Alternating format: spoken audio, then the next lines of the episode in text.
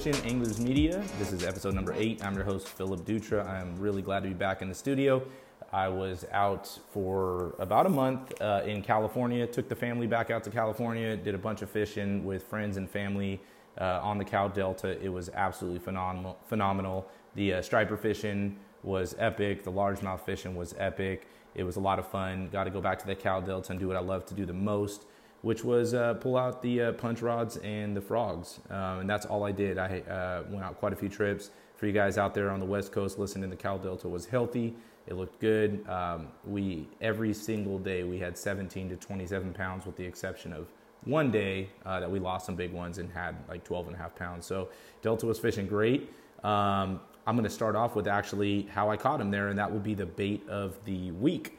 I used 3 baits while I was there. I used a Bobby's Perfect Frog, and then I caught 90% of my fish on between a Damiki Knockout and a Damiki Air Craw. If you follow any of my Instagram or Facebook, you probably saw that I was doing quite a bit of posting. But the bait of the week is the Damiki 4-inch air craw.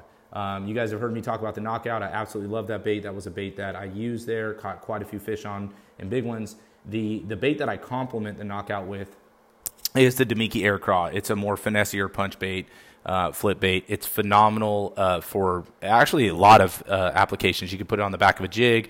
You can Texas rig it. You can do a lot of things. It has, in the 2 claws, it has a little air pocket, so it stands up. That really doesn't apply much to the punching, but if you're using it on a shaky head or the back of a jig, it stands up real nice. Finesse, compact. It doesn't have all the appendages that move and flap. It does have appendages, but they don't move and flap. So it's a thinner profile. I use the 4-inch when I flip, and it's a 1-2, literally. It's a 1-2 punch for me with the Damiki Knockout and the Air Craw.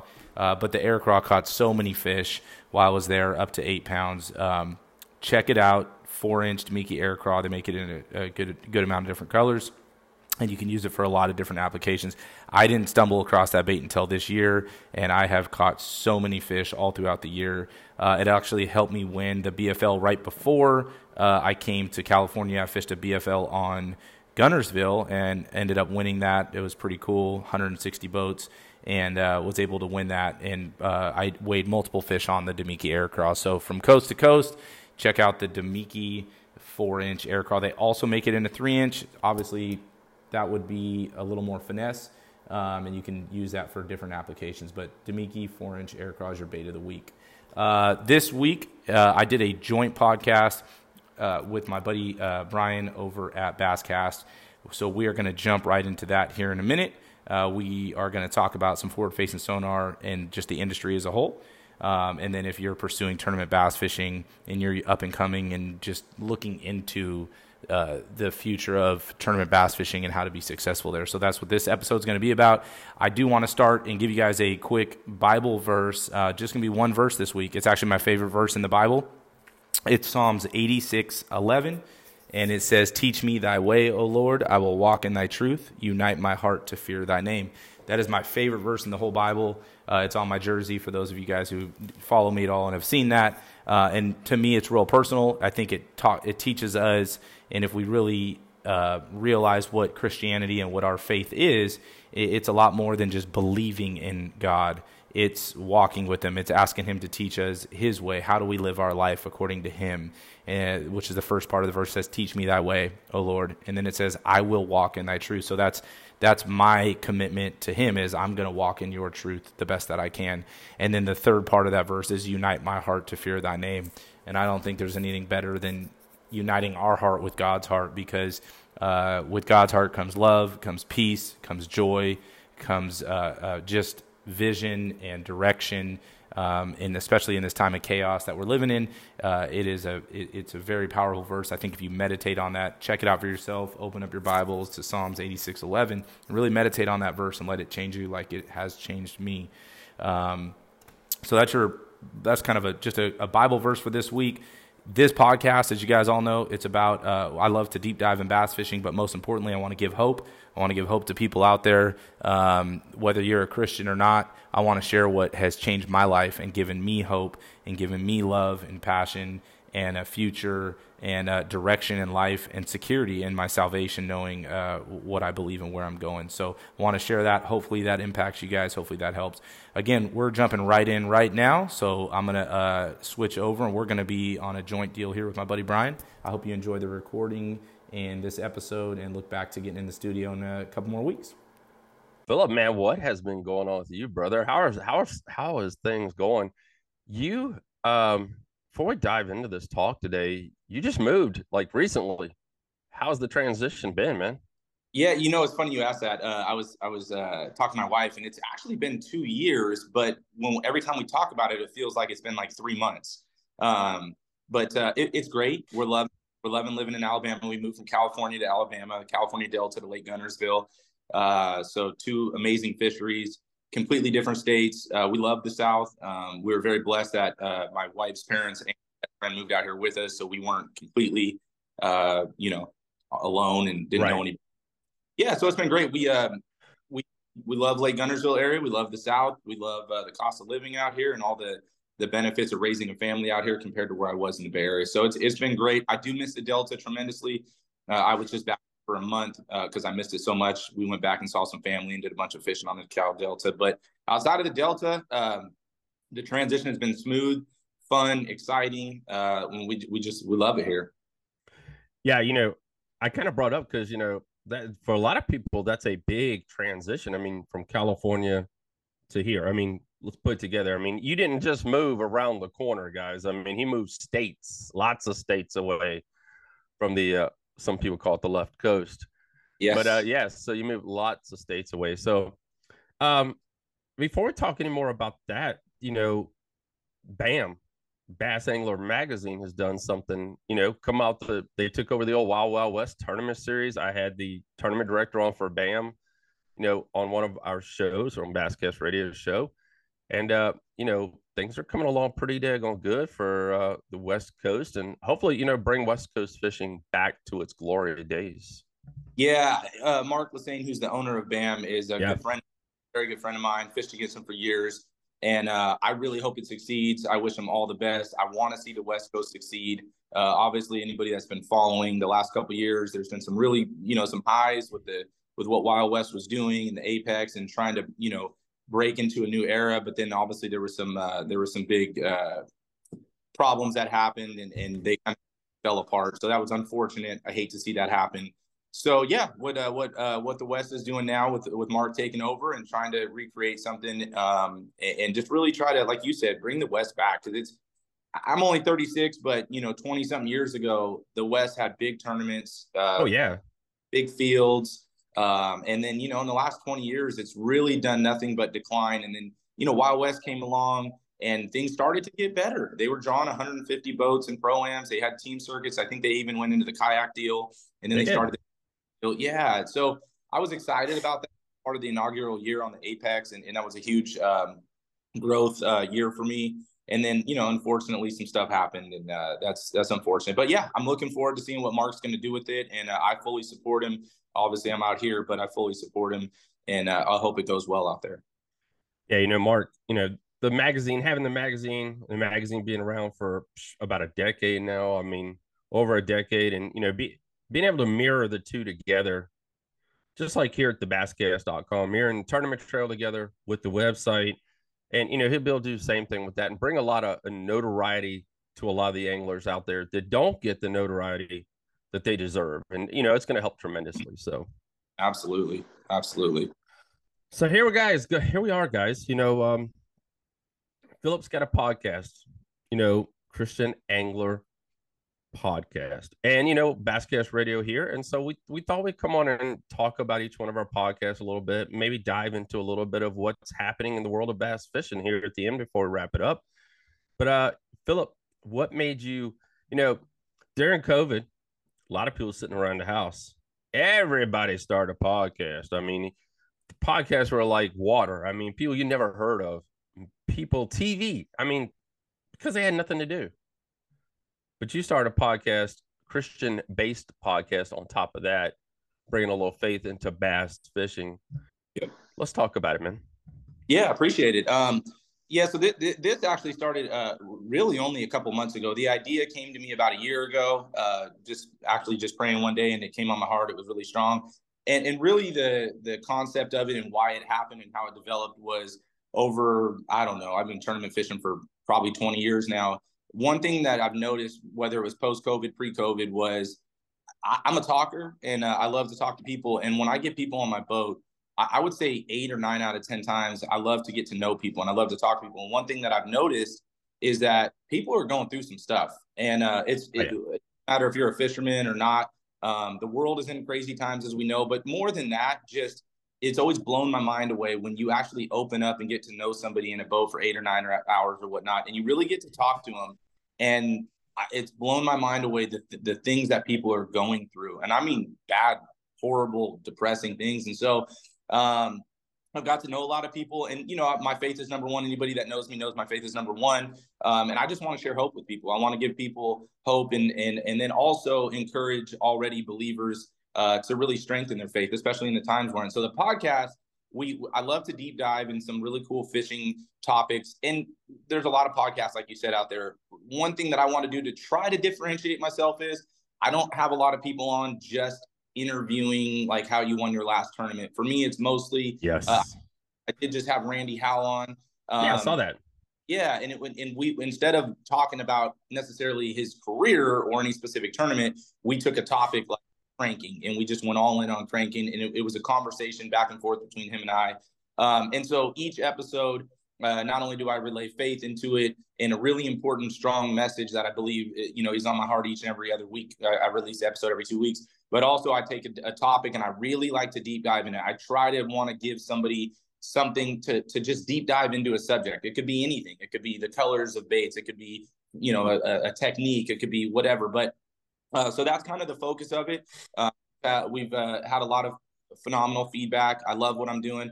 I'm doing it because I felt like I was called to do it, and the responses and the messages back have blown me away in the first 7 episodes. And so I'm glad to hopefully make an impact and help people and share the hope that I have that changed my life in Christ. So that's the premise of the podcast. You know, we talk about, you just brought that up right there. You know, being something different is the key now for podcasts. I mean, you know, there's, like I just said earlier, I mean, I brought up the whole topic. There's so many different podcasts out there, Philip. I mean, covering so many different topics, and we all go through transitions. And, you know, Basscast Radio went through a transition as well.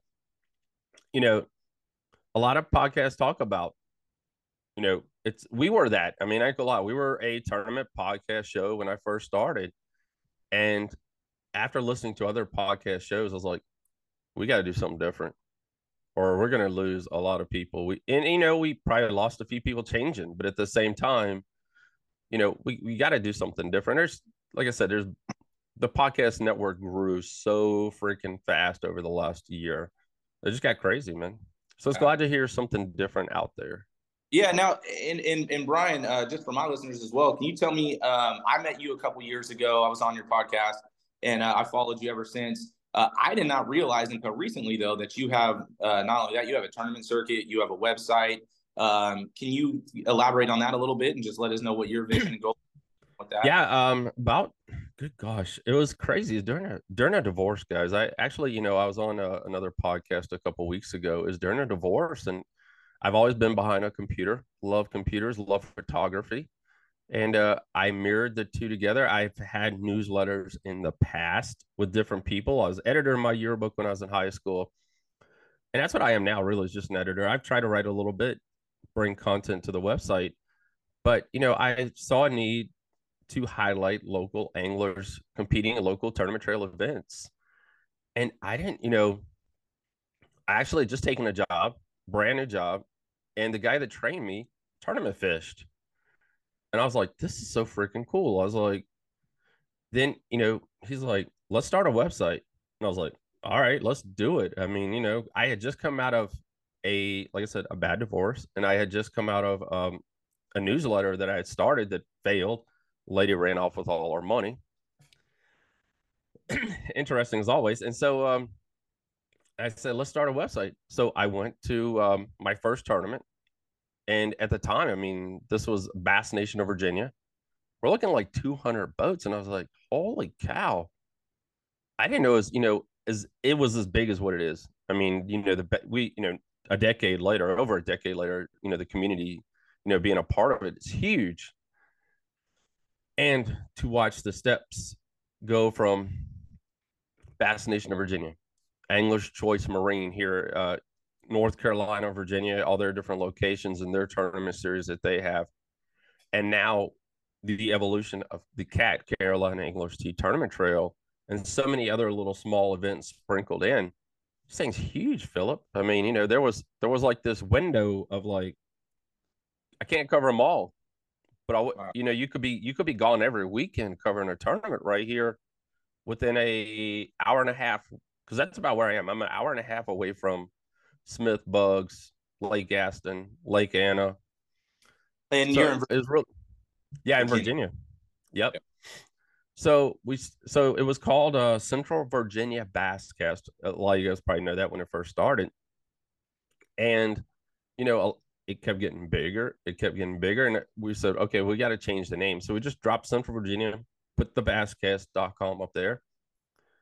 And, it grew to where I met a writer, Bruce Callis, and Bruce started writing for us. So he was my first writer ever.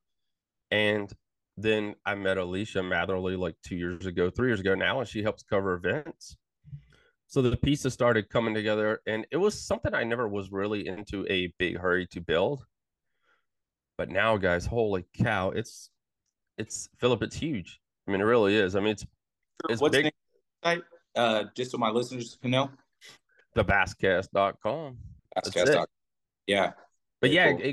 it grew into something that it got really huge. And I've, talking about the podcast show as well, the podcast show I tried in the past, and I worked crazy schedules, so it never really worked out. But like I said, I took a different job a couple of years ago, and the podcast has been taken off. And, we changed that as well. Like I said, you all come out with a different goal and a different mindset for everything that you're going to do. And then as the pieces start to come into play and as they get bigger and bigger, you make many different changes. And that was the thing we changed up this year on the podcast. We're really not really interviewing anyone regarding the win. We want to talk about the mindset of a bass angler and the mindset of how you got that win and what kept you together, when things got bad. Like that. When things got rough, when the water got rough, when you practiced all week and your fish were sitting on a rock, and next thing you know, they're sitting on a tree. Yeah. How did you change up? What made you decide, because as an angler, we get stuck in that, and in life, we get stuck in that. We get stuck in that rut, and we're doing the same thing over and over again. And, let's change it up and let's move on. And that's what we do at BassCast Radio. And hopefully that will help you all out there. Absolutely. When you're having a bad day out on the water, and we all know how to fish. Hopefully by now at a professional level, you know what to throw. I mean, you know what to throw in the spring, throw in the fall, what to throw in the winter. You kind of have an idea what the fish are doing. Yep. But sometimes we just get spun a loop. Yeah, the mindset is I think by far the biggest. Once you've got past the hurdle, like you just mentioned in bass fishing, once you kind of understand, the basics and you've had some success, then the difference between, the guys at the very top and then thousands and tens of thousands of others is really the mental side of it. It's the mental game, the decision-making, emotion. Yeah. It really is. The more and more I look at I look at myself or my friends or anybody, you can see that the mental game is a massive part of it. So moving forward to BassCast, I've actually had this conversation the last few months with a lot of different people. There's so much out there, Philip, that. I mean,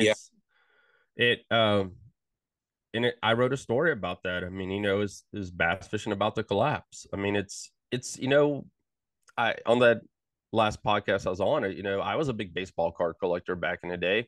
I love baseball. And, when it first came out, there's about 4 different brands.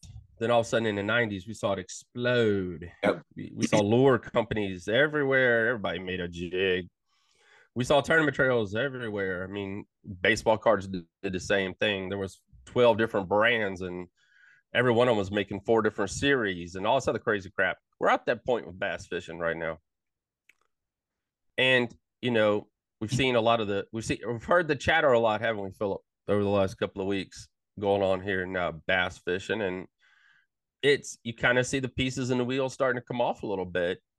And the industry really needed that. I hate to say it. You know, as a business as a whole, the industry really needed that, because it's going to tell you who's good, who's bad, who's strong, who's got a great product, who's putting out crap.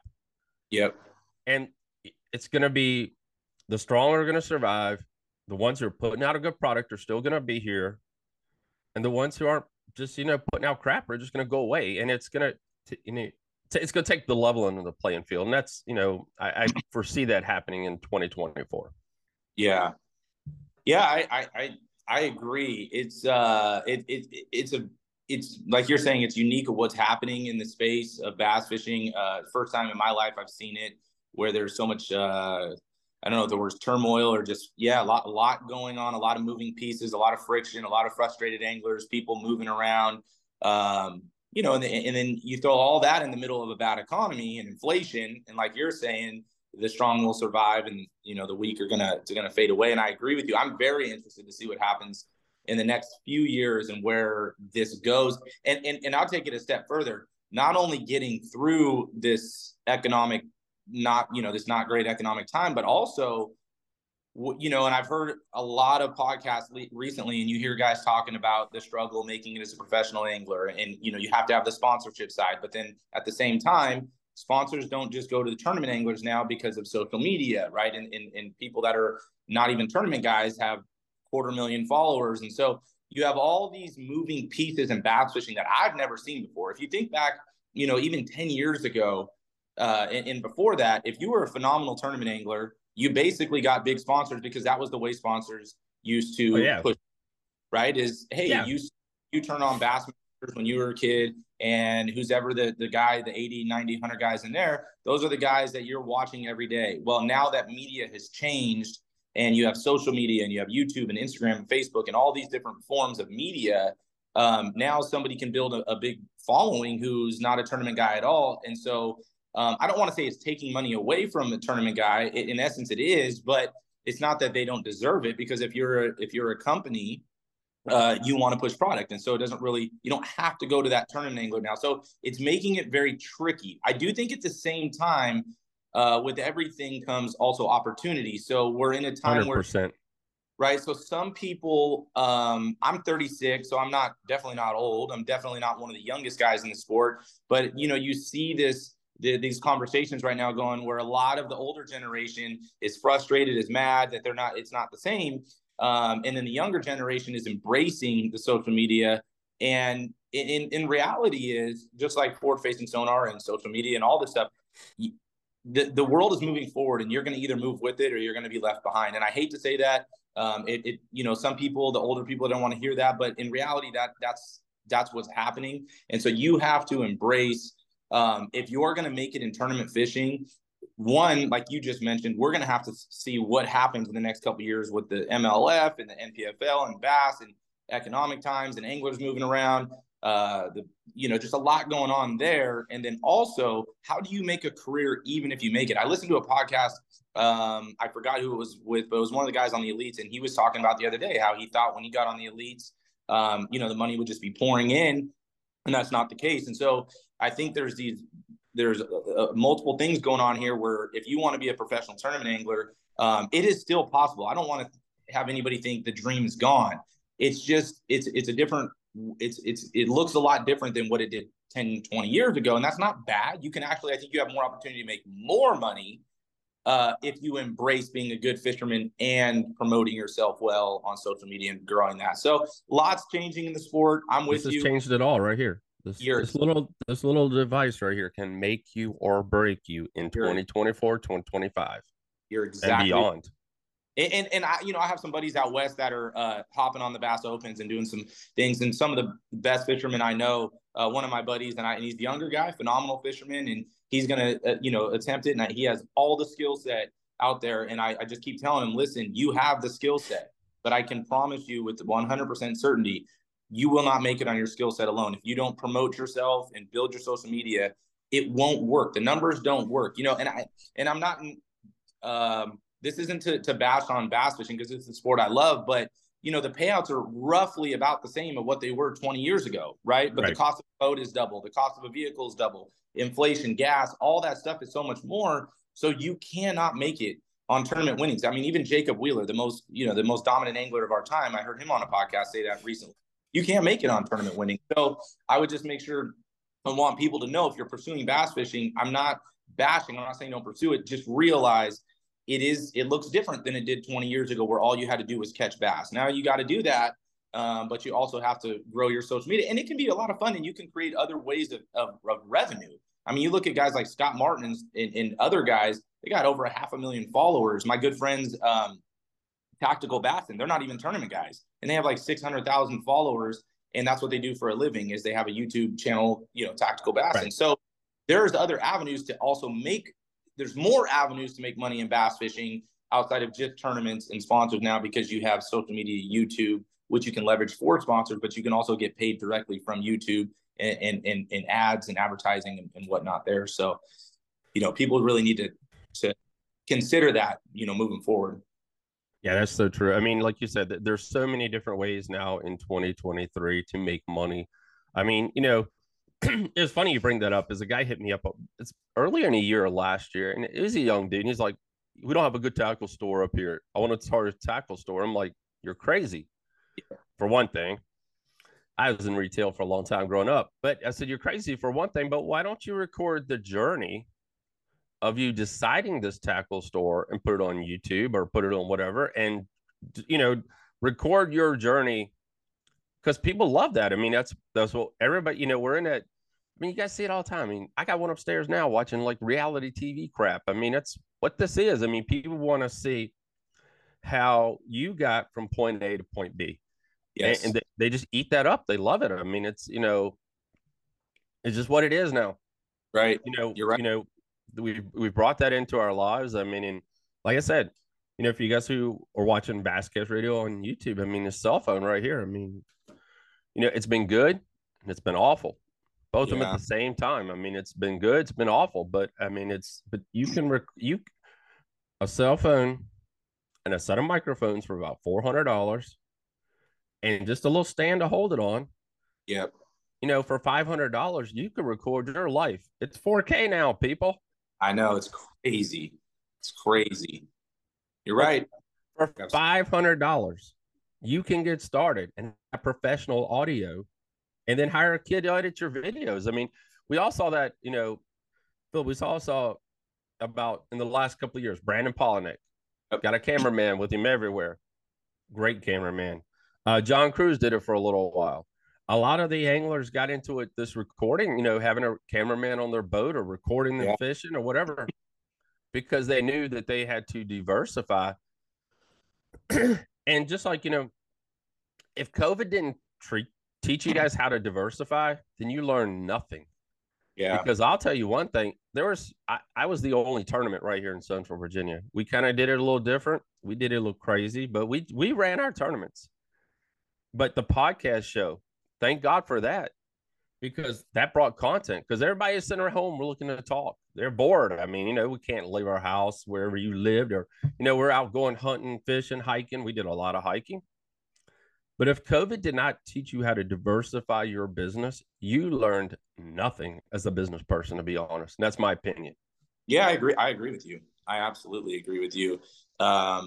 When tragic things happen in life, whether it's COVID or anything, it's kind of like what we were talking about earlier, the strong, right, continue on. Right. And that's part of life. And it can be unfortunate and people complain, but reality is it happened. It's here. This is the way of life. You know, whether it's the cell phone you're talking about, you cannot like it, but this is reality. This is life. This is the way forward.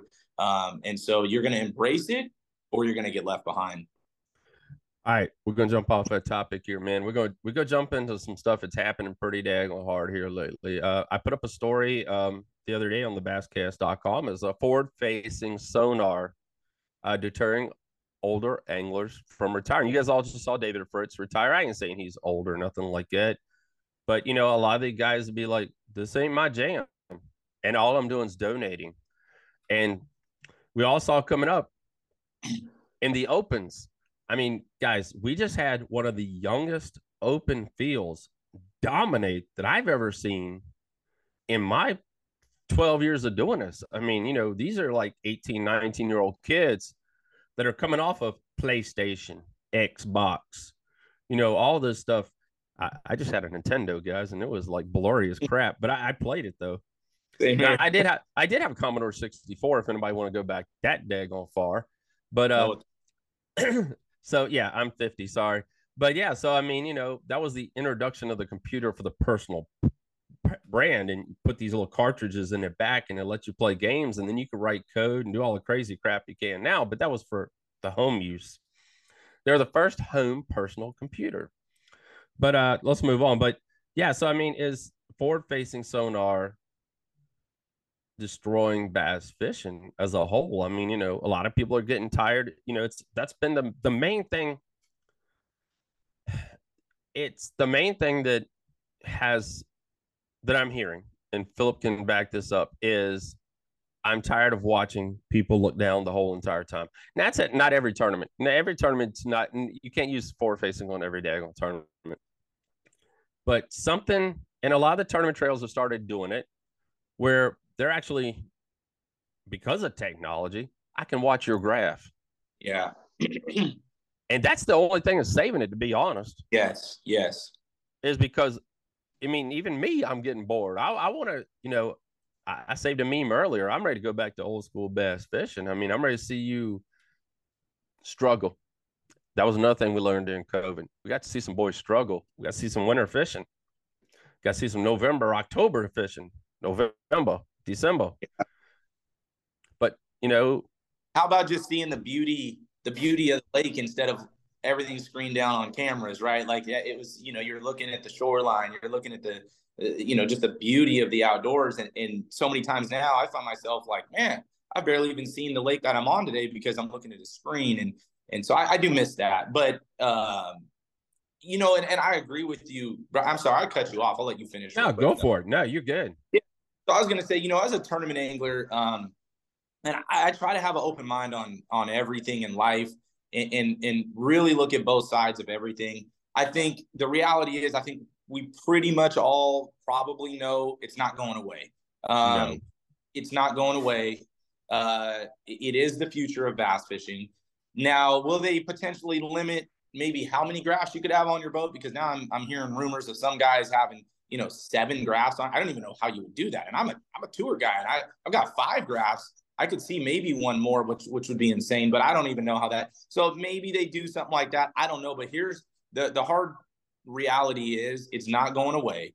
I think, and this is, you know, I feel like for myself, again, I'm 36. I've had the forward facing sonar for 4 years. I feel like I'm good with it. I'm not phenomenal. I'm not one of these Drew Gill kids coming up that's just killing it. But I'm also not somebody who hasn't made money on it. So I'm kind of in the middle ground there. I enjoy using it. Here's the takeaways that I think I've noticed in the last couple of years. And I got it. I think I was early on with it. Like, I had it a little over 4 years ago, not the earliest by any means, but it was like the year after where all of a sudden everybody had it. And Mark Daniels is a good friend of mine, and he kind of convinced me when I bought my new boat to get it. It was a huge deal. But here's some of the takeaways that I've noticed. When I first got it, I was like, man, this is, I mean, it's by far the most powerful piece of technology bass fishing has ever seen to change the game, by far. I mean, you've had side imaging and even 360. Those are great pieces of equipment. You have the new mapping, right, that shows all the contours, which is a big game changer for sure. But those things are great. But when you're watching a fish in live time, it's really crazy. And even in the 4 years, the way guys are accessing and using it now compared to even a couple years ago. So I remember a couple years ago when I got it 4 years ago, you know, I'd go to a rock pile or whatever it was, some structure offshore, and you could see, oh, there's fish on it. And then I could watch my lure go down. And that was really cool. It was game changing. You could watch the way fish reacted to it. And that was really cool. But I think what's even blowing my mind away right now is a few years later, now there's guys in the middle of the lake. And this is literally blowing my mind right now. Oh yeah, 100, 200 feet deep. Yes. So I just talked to my buddies that fished the Toyota Series Championship on Table Rock, and I'm hearing the majority of the guys are out in 200 feet of water, no contour lines, nothing, just in the middle of the lake, and they're chasing bait balls, and they're catching fish in, 10 to 30 feet of water, over 200 feet chasing bait. Those fish are 100% not accessible without forward-facing sonar, none, because not only are you continually chasing them, you have to cast exactly on them because they're moving so fast. And right. So it's opened the game. I think another thing that, and that to me, I don't even know how I feel about it. I'm like, that's cool. It's different, but I'll say something that really blew my mind away. And I hope that the bass fishing, when it all shakes out, forward-facing sonar will be the most dominant piece of equipment in our time. I don't see that changing. I hope, though, that there'll still be niche opportunities where you can kind of get away from it. But what really kind of scared me from somebody that, again, I'm not against it at all, but I don't want to see every single tournament won on it. I want to see variety for me personally. But when I think it was the Elite Series at Okeechobee this year, and you're thinking Okeechobee, right? Okeechobee's a fishery, shallow, dirty grass. Oh yeah. And I think it was, I could be wrong here, so forgive me. I think it was Tyler Rivet, or was his name? Rivet. Yeah, he won on Okeechobee in a canal on LiveScope, mm-hmm. And that to me was actually kind of scary to me because I love fish. Again, I'm not bad with forward-facing sonar. I've won some money on it. I've even won a big pro-am on it. But when you're talking about Lake Okeechobee being won on forward-facing sonar instead of in the grass or up in the Tules or the reef, whatever they call them, that was a little eye-opening, a little scary for me. Like, man, is the entire sport going to go this way? With that being said, and then I'll let you speak here. With that being said, on the opposite side of the spectrum, I think there will be niche opportunities. I noticed, so I fished a BFL. I won out here on Guntersville a month ago. And I bring it up because the majority of the guys in the top 25 the second day were young guys all live scoping. And I actually didn't have live scope on the boat. I took it off because I was fishing a little bit more old school. And there was opportunity. It's a niche situation, niche time of year, niche situation. But I was able to win doing that. So that was kind of cool. And I was like, okay, now is that going to continually get overpowered? I don't know. Time will tell. But it would be nice to see. It would be nice to see. Or and maybe it's up to the, and maybe Brian, maybe it's up to the tournament organizations to mix the lakes that they go to. That certain places like the California, I know they're not going to go out there, but the California Delta where I'm from, life basically does nothing there. It's one of the few fisheries where it does nothing. It's complete full-blown vegetation. And so maybe they can mix enough in where they keep it just because of the specific fishery they're at. I don't know, though, because the way these young guys are utilizing it, they just keep blowing my mind how they're utilizing it. So I don't know. It's interesting. But the one thing that I know is if I don't continue to get better with it, I will get left behind, whether I like it or not, whether that's the way I want it to go or not. And so everybody out there listening, you can hate on it or you can love it, but it's not going away to some extent. So if you're going to be competitive, you better get used to it. And I know some people may not want to hear that, but that's the truth. It is the truth. And, I'm going to go back to the business side of it, Philip, because number one, guys, every time you go to a Bassmaster Classic or any big event, probably right after all the boats, the number two sponsor is your electronics. Yep. So for one thing, we're not going to give away $40,000, $50,000 a year in sponsorship. That ain't going to happen. And then, you brought up the thing about mixing up the lakes. And guys, if you all know how Bass does it, it's $30,000 to host a BFL. That's coming from a local organization, a chamber of commerce, not BFL, I'm sorry, Open. So the Open at Bugs Island this year cost Bugs Island $30,000. And it's to bring tourism, just like any big event, to their lake. And it's going to be hard to mix up the lakes because I think it's, $500,000 to bring an elite event to your location. Only so many places. There's only so many places that can hold that type of boat, that has that type of money, and that, that a chamber of commerce, sometimes chambers split it up. And that's what happened up here in, Bedford, Virginia, the Smith Mountain Lake. I mean, two different chambers broke up the money, 250, and they got nothing for it. I mean, it was end up, you know, they did it 2 years in a row and it became a bust. And it was right when I first started the BassCast.com guys, and it became a bust for them because, you know, Smith would be good for a Bassmaster Classic because they could go to Roanoke. They could go up here to Liberty University because we've all seen that they don't mind traveling with fish. Yeah. 45 minutes. I mean, they'll put fish in a live well and travel with them and then take them back. So, you know, it'd be a good lake for that, but it's not a lake for tourism. There's no hotels. Mm. There's Airbnbs, but an average family coming in to watch weigh-in ain't going to stay at Airbnb. So, I mean, you know, it's just going to be tough. And I'm going to bring it back to this point here. We had a John boat series. We had a bass boat series. Are we going to have another series where it's forward-facing sonar and it's your basic electronics? You know, I talked to a guy 2 months ago who has a kayak series. And, you know, a lot of the kayak anglers guys have put motors and all that crazy stuff on the back of their kayak boats and, you know, paddle, you know, it helps them get to spots that a lot of people can't get to. And this series right here went back to basics. It's a paddle. Wow. That's it. You bring your paddle and you fish. Wow. So, I mean, you know, it's at what point are we going to have to change where we keep, you know, just going fishing, you know, getting to that point where, you know, like you said earlier, and, you know, it was another topic brought up about boats. I mean, boats, $100,000 for a boat, people. That is stupid. Crazy. That is stupid. They have found out that they can get that much and you're willing to pay for it. Straight up. There it is. 100,000 during COVID. You're like, nobody's got any money. Nobody's buying this. Nobody's buying that. Guess what? Dealership down the road said the $30,000 bass boats are still sitting on the showroom floor. And you guys are all still buying. At the time, they were still about 65, 75,000. You guys are still buying them. So, I mean, as long as you keep buying it, they're going to keep making it. They're going to keep selling it to you until you say no. Until you say no, and $100,000 boats sit there, and they're like, oh, crap, what are we going to do next? Something will change. But you got to be the change.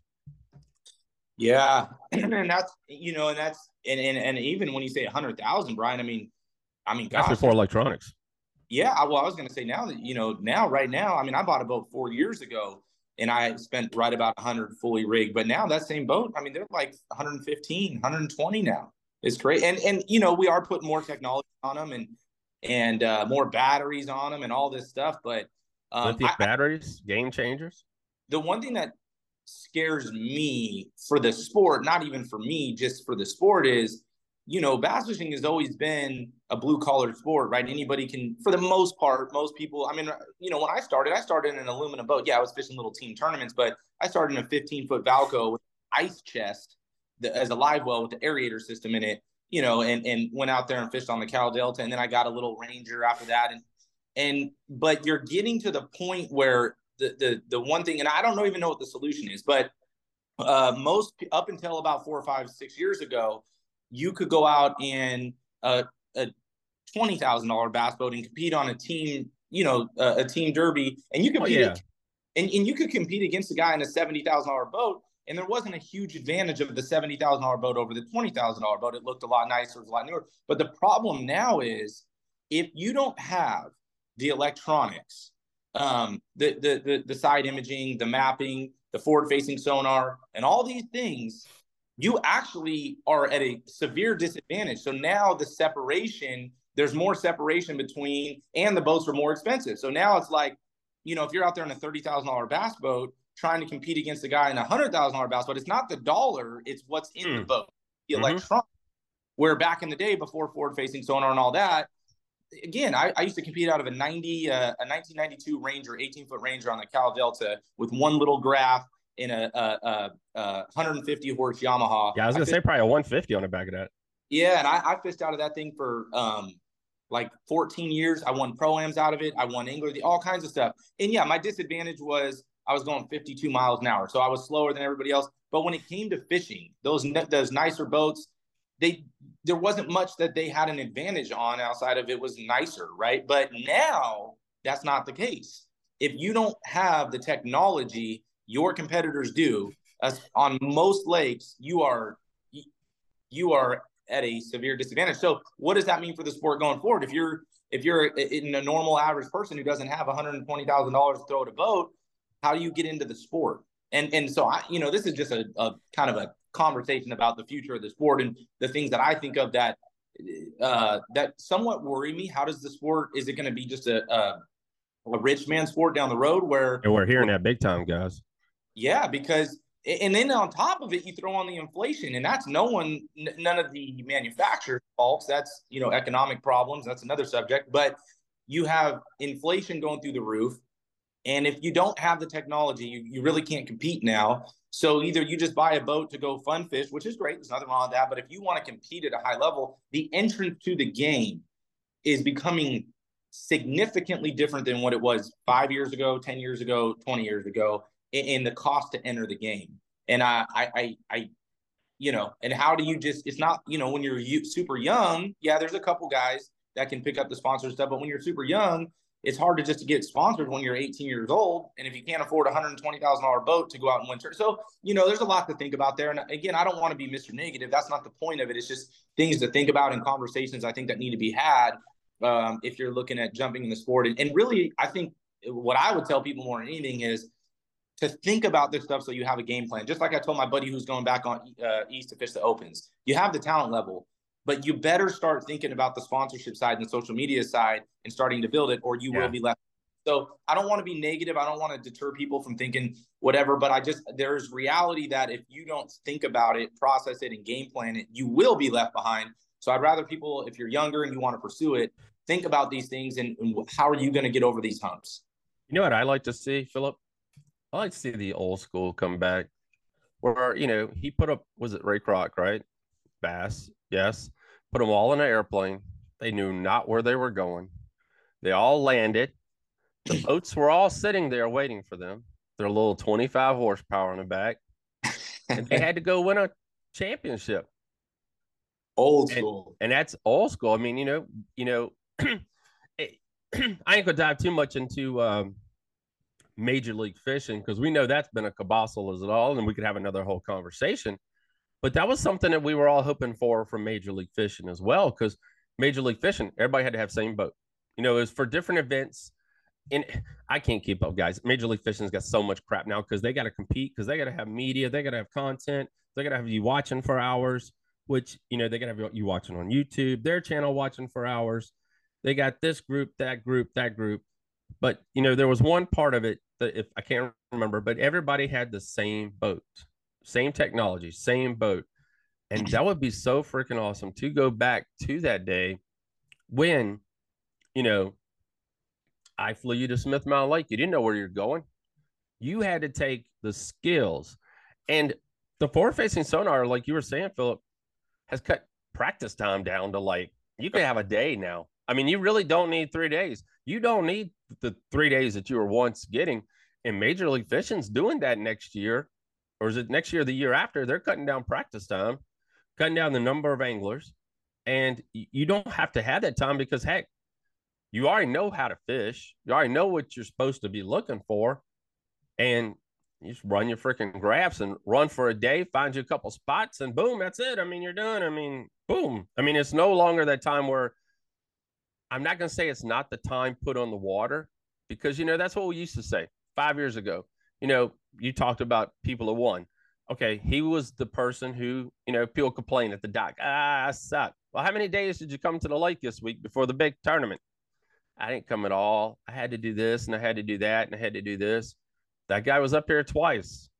His time put on the water, he found the fish with what little bit of graphs we had back then, and he won the Derby.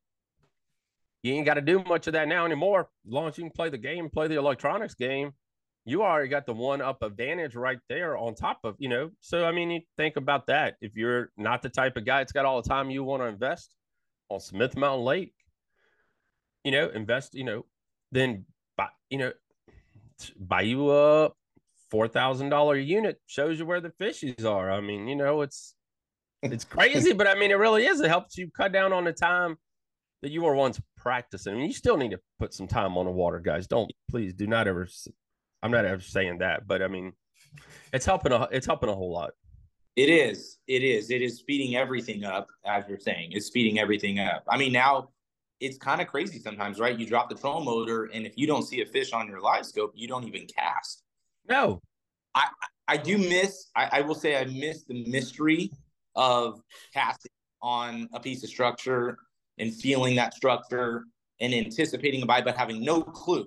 Where now you drop the trolling motor and you have your rod in your hand and you look around and go, oh, nobody's there. Don't make a cast. And again, it's the way the sport's going. So as much sometimes as I miss the old school, I miss the natural aspect, the search, the more of a searching, you know, just really trial and error.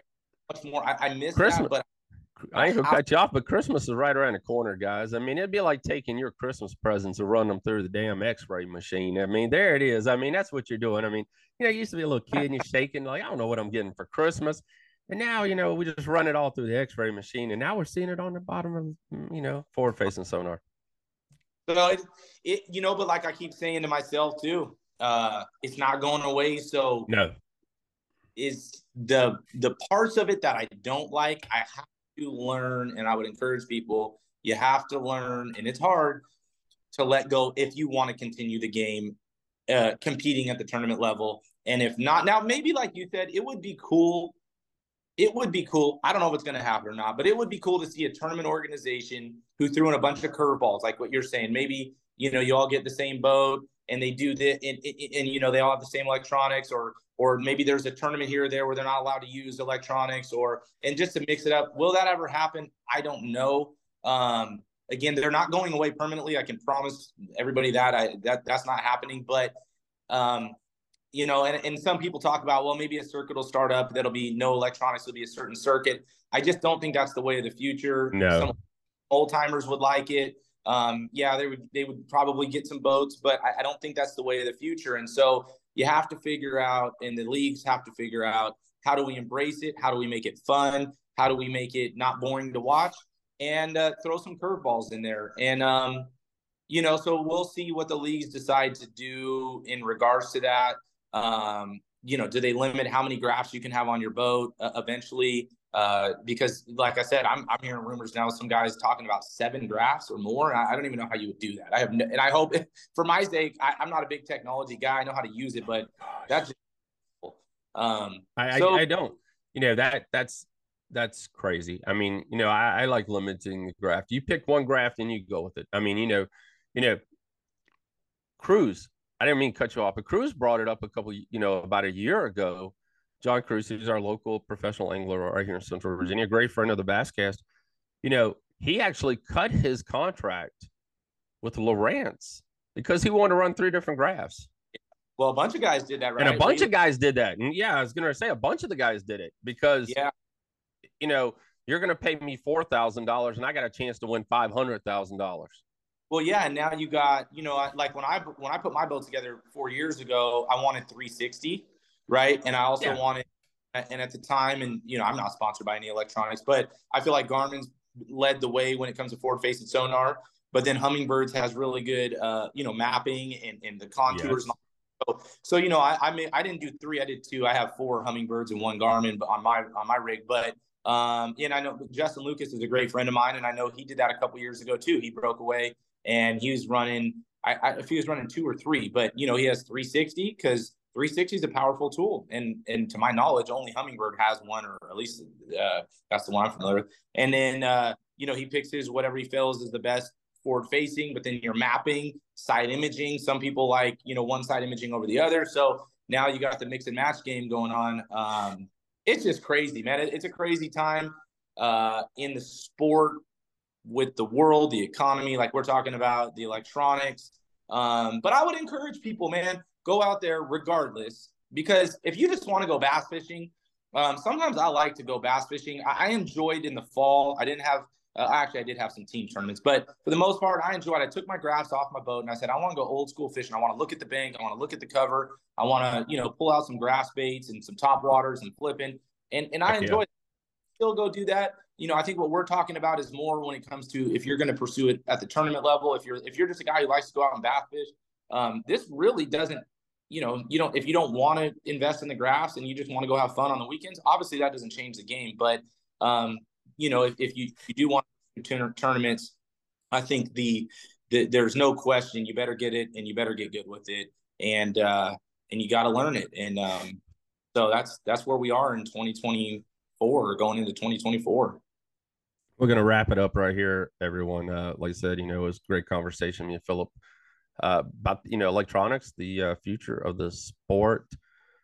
Let's do this again, man. It's really cool because there's so much happening right now in the world of bass fishing. We'll pick another topic and we'll talk about that as well. Guys, make sure you head on over and Christian Angler Podcast. Make sure you give it a follow and a like. Philip, let's wrap it up with this little bit right here. What's the plan with the podcast, man? You know, you're a tournament angler. You're extremely busy.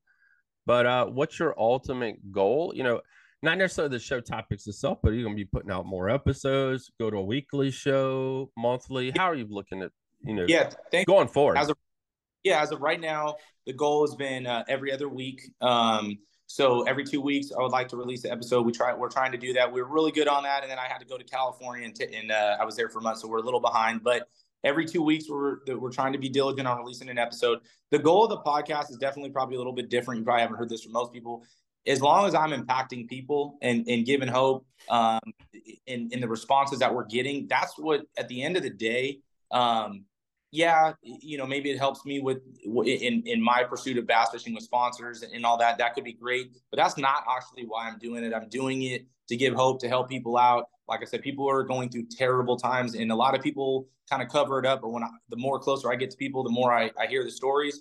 And as we've done the podcast, I get the messages. And, you know, so I want to give people hope. And I know what changed my life. And so as a Christian, I want to share that with everybody because it changed my life. And it gave me hope. It gave me a new perspective. It gave me joy. And I want to share that with people because I love people. And we're in crazy times, man. I mean, the times, everybody knows, that doesn't matter. Politically, the world is in chaos. Everything is just crazy right now. People are looking, people are searching, people are depressed. One of the things that is really bothering me, suicide rates are at record highs, and they're only getting more and more kids, older people. And again, I hear these stories, even in the 7 podcasts we've done. I heard people talking that messaged me that I don't even know, never met them, that were suicidal, and they listened to the podcast. It encouraged them. I got to talk to them. And that's so cool.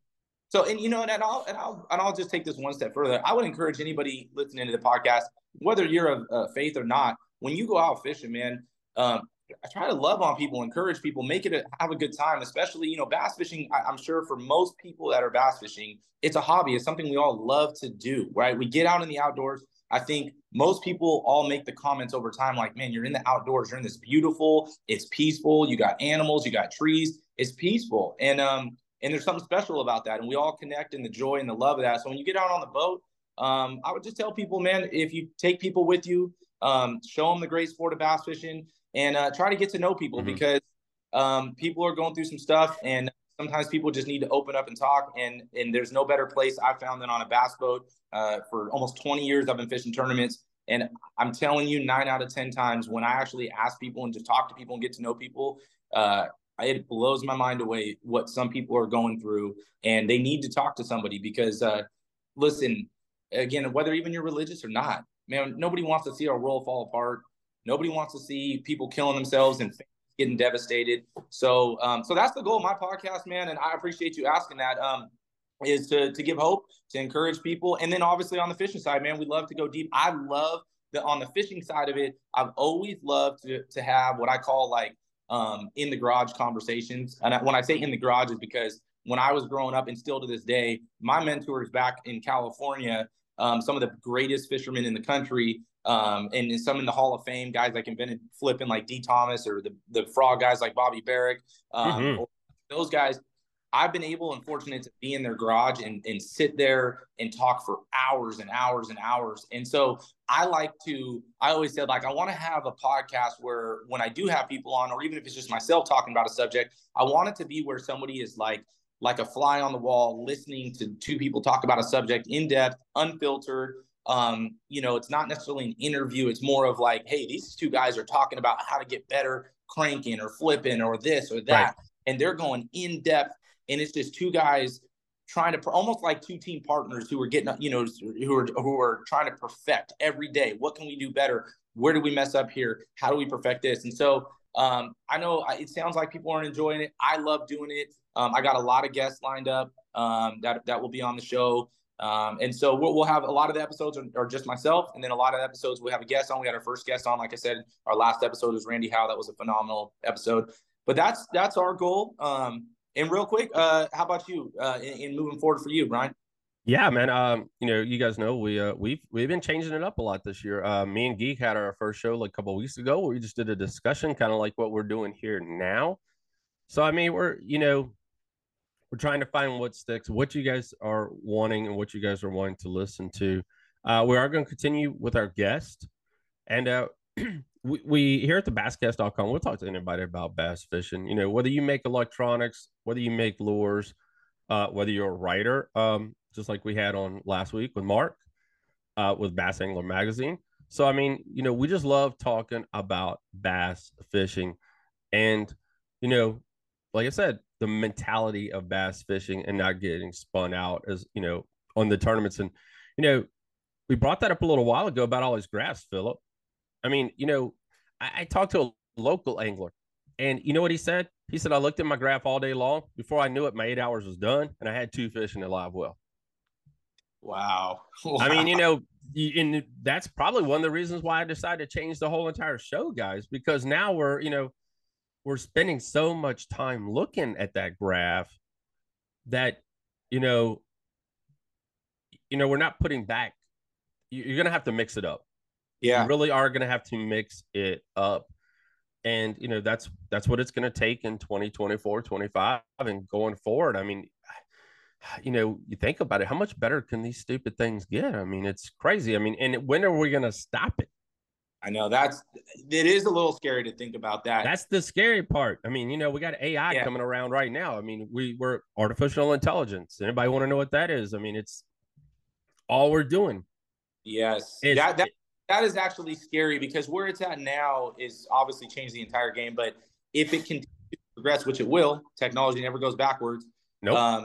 Is it going to tell you that's a 7.25 pound largemouth swimming right there? I mean, that's to the point where that wouldn't even be fun anymore to me personally. But yes. I will say this. I want to say 2 things before we get off. One is there is always opportunity. And you look at a guy like John Cox, right? And he's kind of bucked the trend, stayed on the bank and just said, hey, I'm going to basically do no graphs. And I'm going to fish for fish now that are getting unpressured. So there's always that angle too. He's been very successful with it. Obviously he's one of the best anglers in the country. So there's that. And then the second, I did want to say and comment on your podcast. I love, Brian, the thought and what you said earlier about how you're getting into the mindset. That's something that I know I would love to listen to. And just to separate yourself, the mindset of what's going on in the mind, because most podcasts, not this is a knock on any podcast, but they just talk about the progressions that somebody went through to win the tournament. But what we talked about in the beginning is, you know, 70 to 80% of bass fishing is mental, right? It's in your head. So I love the idea. I look forward to hearing with you moving forward on that, you know, talking about, I want to get minds and understand what's going on in your head. That to me is way more fascinating than just hearing, you know, the guy going through the progressions of I hit a point and then I hit a log and then this, that, and the other. But so I think that'll be great. All right, guys, make sure you head on over. Check out Philip's, Philip, plug your social media real quick for rolling out of here, man. Yeah, so the podcast, you can find us on all the major platforms. It's Christian Anglers Media. My Instagram is Dutra Fishing. You can follow me on Facebook as well, Philip Dutra. Those are the 3 things that I'm utilizing right now on social media. Eventually, we'll probably have a YouTube channel up, but right now we're trying to get the podcast going fluently and everything good there. So yeah, it's Christian Anglers Media. You can find it on, you know, Apple, Spotify, Google, all the major podcasts. So thank you for that. And how about yourself, Brian? Yeah, guys, don't forget, we drop a show each and every week. Thursday afternoons, we drop a show here. That's been my goal. And you guys have probably seen this year, in the last, I guess, say last month, before the first cast, it's our new podcast show we started. And I would like to start doing more with that. So that's something new. And like I said, everyone is always evolving, and that's something we're evolving with here. It's a 15-minute show. Something that you can listen to on the way to the lake. Most of our shows are about an hour or less, and that's the way I like to keep it. I get yelled at if it goes longer than an hour, just saying that. But an hour, 15 minutes or less. And if you like to be a part of Before the First Cast and you have a great story that you like to tell, just, media at TheBassCast.com. But you can find us on all, all Twitter, TikTok, Instagram,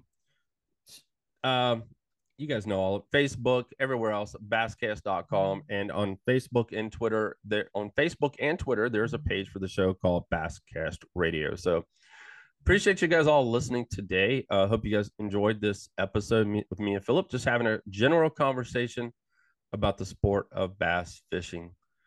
That's it for me, man. Thanks for having me. It was good catching up with you. Have a great week, everyone, and we'll talk to you guys next week.